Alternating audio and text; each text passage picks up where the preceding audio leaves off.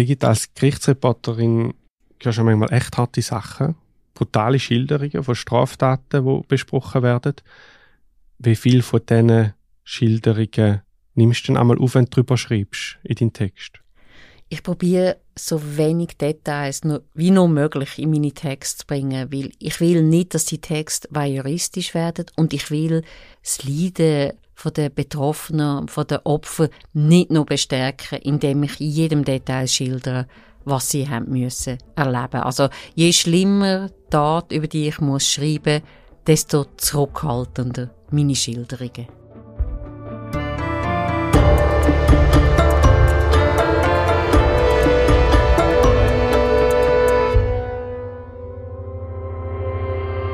Willkommen bei der dritten Gewalt, im Justizpodcast der Republik. Ich bin der Boas Ruh und bei mir ist, wie immer, Brigitte Jörlimann. Hoi Brigitte. Hoi Boas. Wir reden heute über einen heftigen Fall.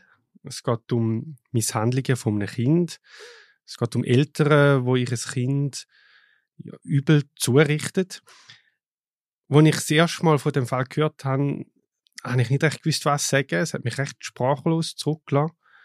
Wie ist das dir gegangen, Brigitte? Bist du vorbereitet auf das, was du letzten Herbst gehört hast am Bezirksgericht Zürich?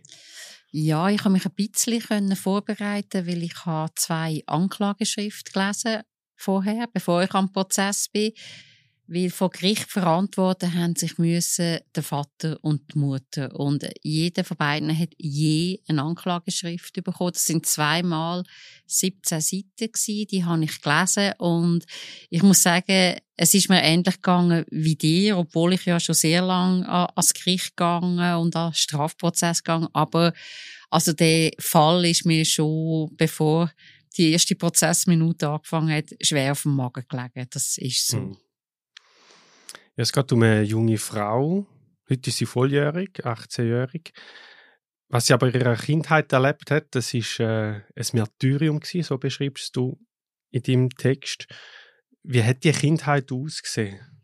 Von dem Mädchen? Vielleicht muss man sagen, dass die Leidensgeschichte von dem Kind angefangen hat, wo sie sieben Jahre alt war. Also wirklich als Kind, als Erstklässlerin. Sie hat von dem Moment an acht Jahre lang müssen ein Erziehungs- und Bestrafungsregime erleben daheim in ihrem Elternhaus, wo ja wo unsäglich ist und eigentlich fast unvorstellbar, dass das heute in der Schweiz noch möglich ist. Und das Schlimme am Ganzen ist natürlich, dass das so lange gedauert hat, dass, dass es möglich ist, dass ein Kind acht Jahre lang derart leidet und ja, niemand greift ein es ist wahnsinnig brutal, was, was dort abgegangen ist. Sie ist mit einem Rüstbrett geschlagen worden, das Bett gefesselt, in den Keller gesperrt worden, heiß und kalt abduscht, hat dort ein ätzendes Putzmittel über den Kopf geleert. Also das Kind ist systematisch gequält worden, habe ich da den Eindruck. Ja, von den eigenen Eltern? Ja, das kann man so sagen. Von den eigenen Eltern, vielleicht muss man das noch ergänzen, aber ich finde, das spielt eigentlich keine Rolle, ehrlich gesagt. Äh, der Vater ist der liebliche Vater gewesen und die Mutter ist eine Stiefmutter. Also ihre liebliche Mutter hat sich getrennt vom Vater und sie haben dann als eine andere Familie zusammengelebt, eben mit der Stiefmutter. Es hat dann noch ein, noch ein zweites Kind gegeben, ein jüngeres Kind gegeben, ein gemeinsames Kind vom Vater und von der Stiefmutter. Also es sind äh, die beiden Erwachsenen mit zwei Kindern im, haben im gleichen Haushalt gewohnt, aber gelitten unter dem Regime, also unter dem wirklich kriminellen Regime, anders kann man es nicht sagen, von den Eltern hat nur die Elterntochter und eben seit sie sieben Jahre alt war. Und wieso? Wieso passiert so etwas? Wieso, wieso, ja, die Frage ist äh, über den ganzen Prozess geschwebt. Ähm, und wir haben die ja gesehen, also wir Journalistinnen und Journalisten, wir haben Vater und Mutter gesehen, wie sie auf der Anklagebank gesessen sind. Und die Frage ist immer wieder gestellt worden, wie ist das möglich gewesen? Und so lang und jahrelang. Und wieso haben die jeweils andere nicht gestoppt, die haben genau gewusst, was läuft. Und beide, Vater und Mutter, haben eigentlich äh, unisono gesagt, ja, wir sind selber überfordert gewesen. Also sie haben so ein bisschen abgewiegelt oder sogar sehr abgewiegelt eigentlich und haben das auf ihre Überforderungssituation zurückgeführt, haben so ein bisschen Fehler eingestanden, aber nicht gross und haben dann vor Gericht auch gesagt, sie hätten müssen Hilfe holen, aber eben, sie haben das acht Jahre lang nicht gemacht. Also Überforderung einfach mit der Kindererziehung, oder? Ja, sie haben behauptet, beide zusammen, dass das Mädchen ein schwieriges Kind war. Und man muss einfach sagen, auch wenn das würde stimmen, auch wenn das Mädchen schwierig war, das rechtfertigt in keiner Art und Weise, wie die beiden mit, mit ihren umgegangen sind. Und man hat ein bisschen den Eindruck, dass sich das zugespitzt hat mit dem Laufe der Zeit, mit dem Laufe der Jahre. Es ist nicht harmloser geworden oder hat abgenommen, sondern das Stra Strafregime ist eigentlich immer, ja, immer weiter ausgebaut worden. Und sie haben schlussendlich, haben sie es mit diesen beiden Argumenten begründet. Erstens, es sei ein schwieriges Kind gewesen und zweitens, sie sind halt einfach überfordert gewesen. Was mich, äh, ehrlich gesagt, ziemlich billige, nicht abbrachte Ausrede dünkt. Mhm. Du hast gesagt, es sei immer schlimmer geworden. Was, was ist denn noch so vorgefallen? Ja, mir fällt es ein bisschen schwer, so Details zu schildern, muss ich ehrlich sagen. Ich habe auch probiert, in meinem Artikel möglichst zurückhaltend zu sein. Ich finde, das ist eigentlich nicht zumutbar, dass man beschreibt, äh, was das Kind alles erlebt hat in diesen acht Jahren. Aber vielleicht, um es so ein bisschen generell zu schreiben, es hat immer wieder Schläge gegeben, regelmäßig Schläge, also auch mit Gegenständen, ohne Gegenstände. Sie ist gefesselt worden, regelmäßig, zum Teil ans Bett, zum Teil an Stuhl. Sie ist einfach auch demütigt worden. Das ist fast so schlimm wie die, wie die physischen ähm, Misshandlungen, die sie erlebt hat. Sie ist wirklich regelmäßig demütigt worden, in Senkel gestellt worden. Also ein Beispiel, die Familie ist mal in die Ferien mit der jüngeren Schwester und man hat die Eltern einfach ganz alleine daheim gelassen. Oder sie hat, ähm, wo die Familie schon wieder umgezogen ist, das ist wahrscheinlich ein Grund, warum das so lange nicht aufgefallen ist. Die Familie ist ständig hin und her gezogen. Und so bei einem von den letzten Umzügen hat, hat die Tochter einfach das mieseste kleine Kämmerli bekommen, wo dann ihr Zimmer war. Und die kleine Tochter hat irgendwie ein schönes, grosses Zimmer dürfen bewohnen. Das mag jetzt nicht so wahnsinnig schlimm sein, aber es ist einfach das Zeichen dafür, dass sie, die Stieftochter, unterdurch hat müssen. Und man hat das acht Jahre lang nicht gemerkt, also hat es wirklich niemand gemerkt? Ich kann es mir fast nicht vorstellen. Das klingt ja so, so verrückt. Ja, ich kann mir es auch fast nicht vorstellen. Aber ich glaube, eine Erklärung ist schon, dass die Familie ständig umgezogen ist. Mhm. Und äh, sie haben sich nicht dazu geäussert vor Gericht, was der Grund war. Aber es bleibt ein bisschen der Eindruck zurück, dass sie nicht haben wollen, dass auffällt, was passiert da innerhalb von der Familie. Ich habe dann später auch noch mit einem Cash-Fachmann geredet, auch weil ich einfach so hilflos war mit dem Stoff und nicht gewusst habe, wie kann ich jetzt das journalistisch verarbeiten, habe ich noch wollen, dass es ein Cash-Fachmann, ein Cash-Jurist einordnet. Und er hat mir gesagt, er ging stark davon aus, dass das ein Grund sei, dass man das so lange nicht gemerkt hat, dass die Eltern quasi von den Behörden immer wieder weggezogen sind und mhm. immer wieder haben können an einem Ort neu anfangen, wo man sie nicht kennt hat und, und gehofft haben, dass so die innerfamiliäre Tragödie einfach nicht auffällt. Das KESP, das ist die Kindes- und Erwachsenenschutzbehörde. Irgendwann haben sie die ja dann mal erfahren. Also nach diesen acht Jahren hat sich KESP eingeschaltet. Wie ist es zu dem gekommen? Wie, wieso hat es denn endlich jemand gemerkt? Ähm, es ist eigentlich ein Klassiker. Es hat endlich, endlich, muss man sagen, hat sich eine Lehrerin eingeschaltet. Und man hat das können nachlesen in der Anklageschrift. Das Mädchen hat Verletzungsspuren getragen. Das hat es wahrscheinlich schon relativ früh gehabt, auch in den Jahren vorher, wo niemand sich ähm, für sie eingesetzt hat. Aber die hat ähm, Hämatom gehabt, sie hat blaue Augen gehabt, sie hat Blutergüsse gehabt. Es gibt ähm, ein Moment in ihrem Leben, wo sie müssen mit einer notdürftig geflückten Brille in die Schule gehen, weil ihre Eltern einfach keine neue Brille gekauft haben, wo die kaputt gegangen ist, obwohl sie stark äh, sehgeschädigt ist, also eine grosse Sehschwäche hat.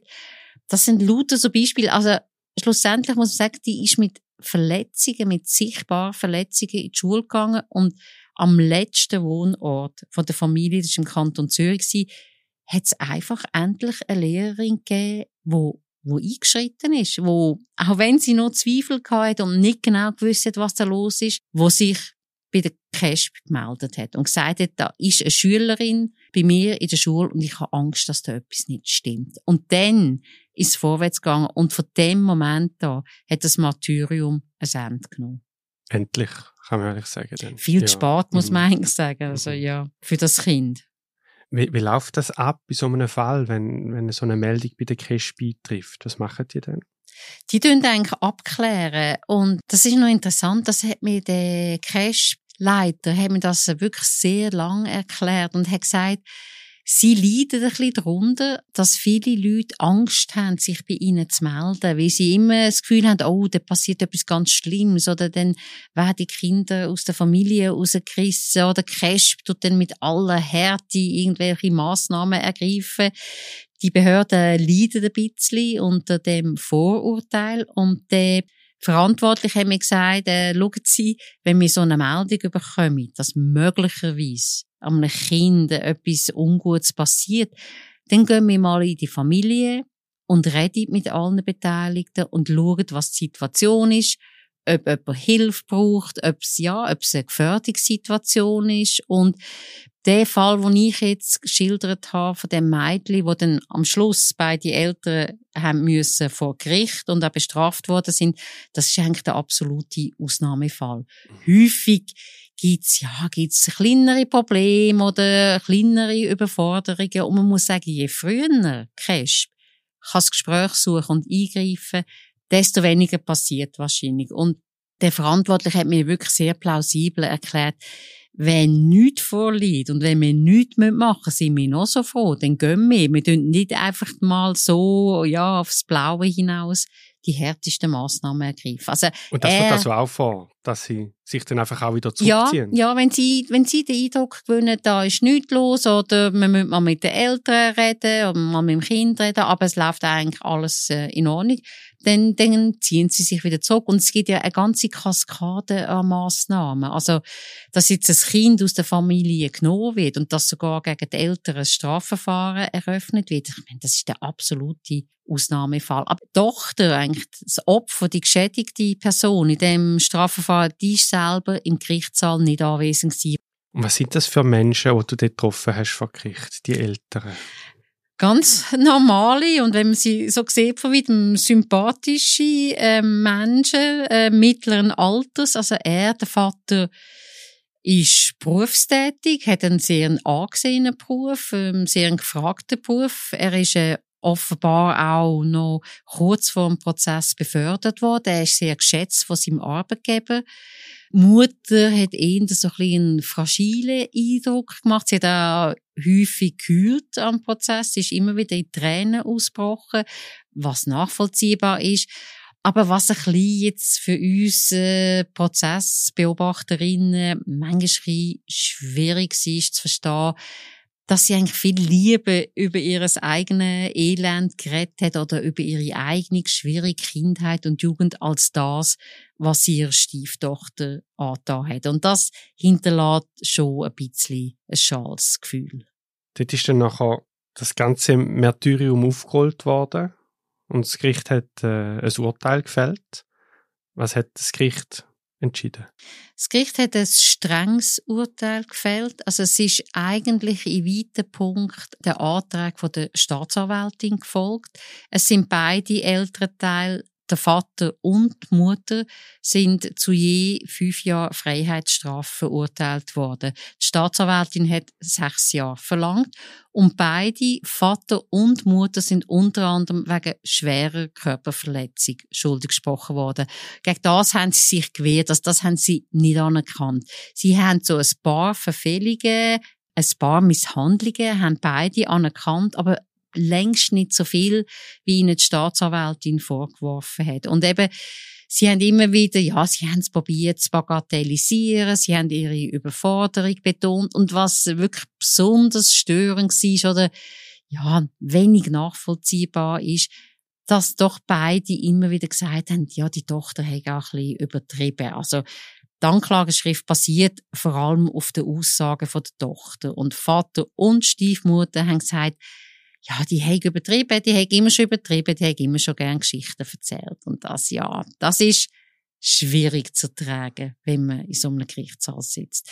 Sie Und das haben, Gericht ist auch nachvollziehbar gewesen, was die Tochter erzählt ja, hat? Ja, das ist, das ist wichtig gewesen. Das hat dann der Gerichtsvorsitzende, die hat das bei der Urteilseröffnung betont, dass es keinen Grund gibt, nicht auf die Aussagen von der Tochter abzustellen. Mhm. Und was vielleicht noch, ja, noch wichtig ist zu erfahren und dass man das Urteil versteht, die Tochter hat die Eltern nicht von Anfang an beschuldigt. Also, wo das Ganze platzt ist, also die, die Situation, die Ausbeutungs- und Missbrauchssituation, das sadistische Regime, hat die Tochter so in einem ersten Reflex die Eltern sogar in Schutz genommen. Und sie ist erst äh, mit der Zeit, so im Laufe der Befragungen, hat sie Kraft gefunden, wirklich zu erzählen was sie erlebt hat und ja, was sie alles mitgenommen hat. Und sie hat aber immer wieder, immer wieder Aussagen auch die Eltern in Schutz genommen, hat auch immer wieder die Schuld bei sich gesucht und das hat der Gerichtspräsident sehr betont. Es ist nicht so, dass jetzt die Tochter ähm, die Eltern einfach wild und blindwütig belastet hat, in keiner Art und Weise. Was noch wichtig ist, der Vater hat durch seinen Verteidiger noch im Gerichtssaal selber Berufung angemeldet. Also beim Vater ist es wie klar gewesen, er akzeptiert das Urteil nicht vom Bezirksgericht Zürich. Und der Vater hat eigentlich auch mehr Gründe, das Urteil nicht zu akzeptieren, mhm. weil er ist ein deutscher Staatsangehöriger und bei ihm hat das Bezirksgericht auch noch zusätzlich eine Landesverweisung ausgesprochen. Und ich denke, das wird ihn ja vielleicht sogar genauso stören wie die lange Freiheitsstrafe. Weil er lebt seit vielen Jahren in der Schweiz, eben hat einen guten Job in der Schweiz. Es ist klar, er will da weiterhin leben, er will ein normales Leben führen, wie er immer gesagt hat. Aber bei so einer schweren Tat, bei so einem schweren Delikt kommt es automatisch zu einer Landesverweisung. Und ich bin eigentlich sehr überzeugt, dass das mit ein Grund war, dass er in die Berufung geht. Aber ich habe mich beim Bezirksgericht Zürich erkundigt, erstens, ob die Berufung wirklich noch besteht. Mhm. Und mir ist das mitgeteilt worden, jawohl, der Fall ist heute am Obergericht Zürich hängig. Also da wird das Obergericht nochmal drüber gehen, nochmal ein neues Urteil fällen. Und offenbar hat auch die Mutter Berufung erklärt. Also beide Parteien haben das Urteil nicht anerkannt. Wie geht es dem Kind heute? Das ist auch Thema am Prozess vom Bezirksgericht Zürich. Es geht ihm nicht gut, äh, muss man sagen. Also das Kind ist inzwischen volljährig, also ist über 18. Es ist knapp volljährig, wo der Prozess stattgefunden hat. Es hat damals zum Zeitpunkt vom erstinstanzlichen Prozess in einem teilbetreuten Wohnen gewohnt. Und er hat, ja, er hat eine Ausbildung angefangen und hat gegenüber seinen Anwältinnen gesagt, das möchte ich gerne Kinderanwältin werden. Mhm. Was ein absolut berührender Wunsch ist, mhm. weil es ist wie klar, also dass es wie, wie sagen, ich will andere Kinder von dem schützen, was mir passiert. Das ja. denke mich offensichtlich. Aber was man nicht unterschätzen ist, dass sie immer noch leidet, heute noch, unter dem, was sie acht Jahre lang erlebt hat. Ihre Anwältin hat von schweren Depressionen geredet, von traumatischen Störungen. Also es ist, es ist völlig klar, dass sie das noch am Aufarbeiten ist und dass wahrscheinlich die körperlichen Wunden, die sind verheilt, aber ich befürchte die seelischen Wunden noch lange nicht. Das ist ein, ein heftiger Fall, wo wir, wo wir jetzt hier besprechen. Ist es auch ein seltener Fall? Weißt du das? Passiert das häufig, dass, dass äh, so zu Misshandlungen kommt innerhalb von Familien? Es ist zu befürchten, dass es viel öfter vorkommt, als wir wissen, dass nur die Spitze vom Eisberg jemals vor Gericht landet oder überhaupt von den Behörden aufdeckt werden. Ich denke jetzt an derart krassen Fall, wo es wirklich ein jahrelanges sadistisches äh, Erziehungs- und Bestrafungssystem gibt. Das ist kein Alltagsgeschäft vor der Gericht. Ich habe leider, leider auch schon ähnliche Fälle erlebt in meiner sehr langen Karriere als Gerichtsreporterin. Also es ist jetzt nicht das absolut erste Mal, dass ich äh, mit so einer Situation konfrontiert werde. Ich bin extrem froh, dass äh, ja nicht häufig oder nicht monatlich anzutreffen. Aber mir ist absolut bewusst, dass im familiären Kreis und hinter verschlossenen Türen mehr passiert, als wir alle ahnen. Kann man da dagegen irgendetwas unternehmen? Also man bleibt da so ein bisschen irgendwie hilflos zurück, man hört das Wie wird es besser? Ja, das ist, das ist eigentlich der Grund, warum ich jetzt auch für den Artikel mit dem Casp-Mensch geredet habe. Ich finde, was wirklich unsere Verpflichtung ist, hinzuschauen und das ernst zu nehmen, was wir wahrnehmen. Und nicht Angst haben, dass wir uns exponieren, wenn wir, ja, wenn wir Hilfe holen oder Behörden informieren. Ich, ich merke das bei mir selber. Ich weiß nicht, wie das dir geht, aber für mich ist das schon eine Hemmschwelle, dass ich zum Telefon greife und sage, sie, mh, mm, ich habe das Kind gesehen, ich bin nicht sicher, ich habe ein ungutes Gefühl. Ich meine, das ist, das ist ein schwieriger Schritt. Aber wenn man sich überlegt, was denn, ja, was die Alternative wäre, dass vielleicht möglicherweise ein Kind leidet, und wir sehen es und wir ahnen es und wir machen nichts. Ich meine, das ist einfach so unendlich viel schlimmer. Dass, also mein Learning aus dem Prozess, wo wir jetzt darüber reden, ist einmal mehr, hey, sich melden, sich einschalten und nicht einfach wegschauen. Ich glaube, das ist das Wichtigste, was wir machen können.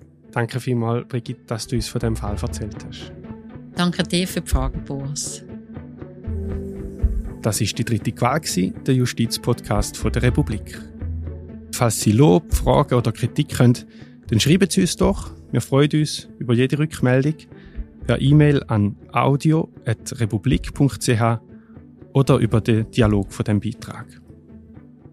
Konzipiert worden ist der Podcast vom Audioteam der Republik. Das ist Vivian Kuster und Stefanie Müller-Frank. Die Musik die kommt von Daniel Hobby und produziert hat die erste Staffel von der dritten Gewalt Stefanie Müller-Frank.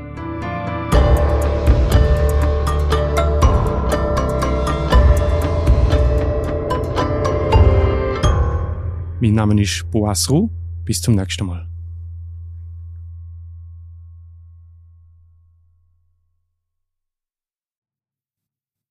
Wir sind gerade wieder da. Hallo, ich bin Marie José, Wissenschaftsjournalistin bei der Republik. Und ich tue dich hier kurz steuern. Mir gefällt bei der Republik, dass sie vertiefen. Es sind mehrheitliche Geschichten, die auf Hintergrund eingehen. Für das Lesen oder hören, beim Joggen, beim Kochen oder wie man noch einen langen Tag vor dem Computer einfach möchte die Augen zutun. Wir sind werbefrei und nur von unseren Leserinnen und Lesern finanziert. Unter republik.ch hallo kannst du auch hier ein Abo lösen. So, und das war es auch schon mit der Störung.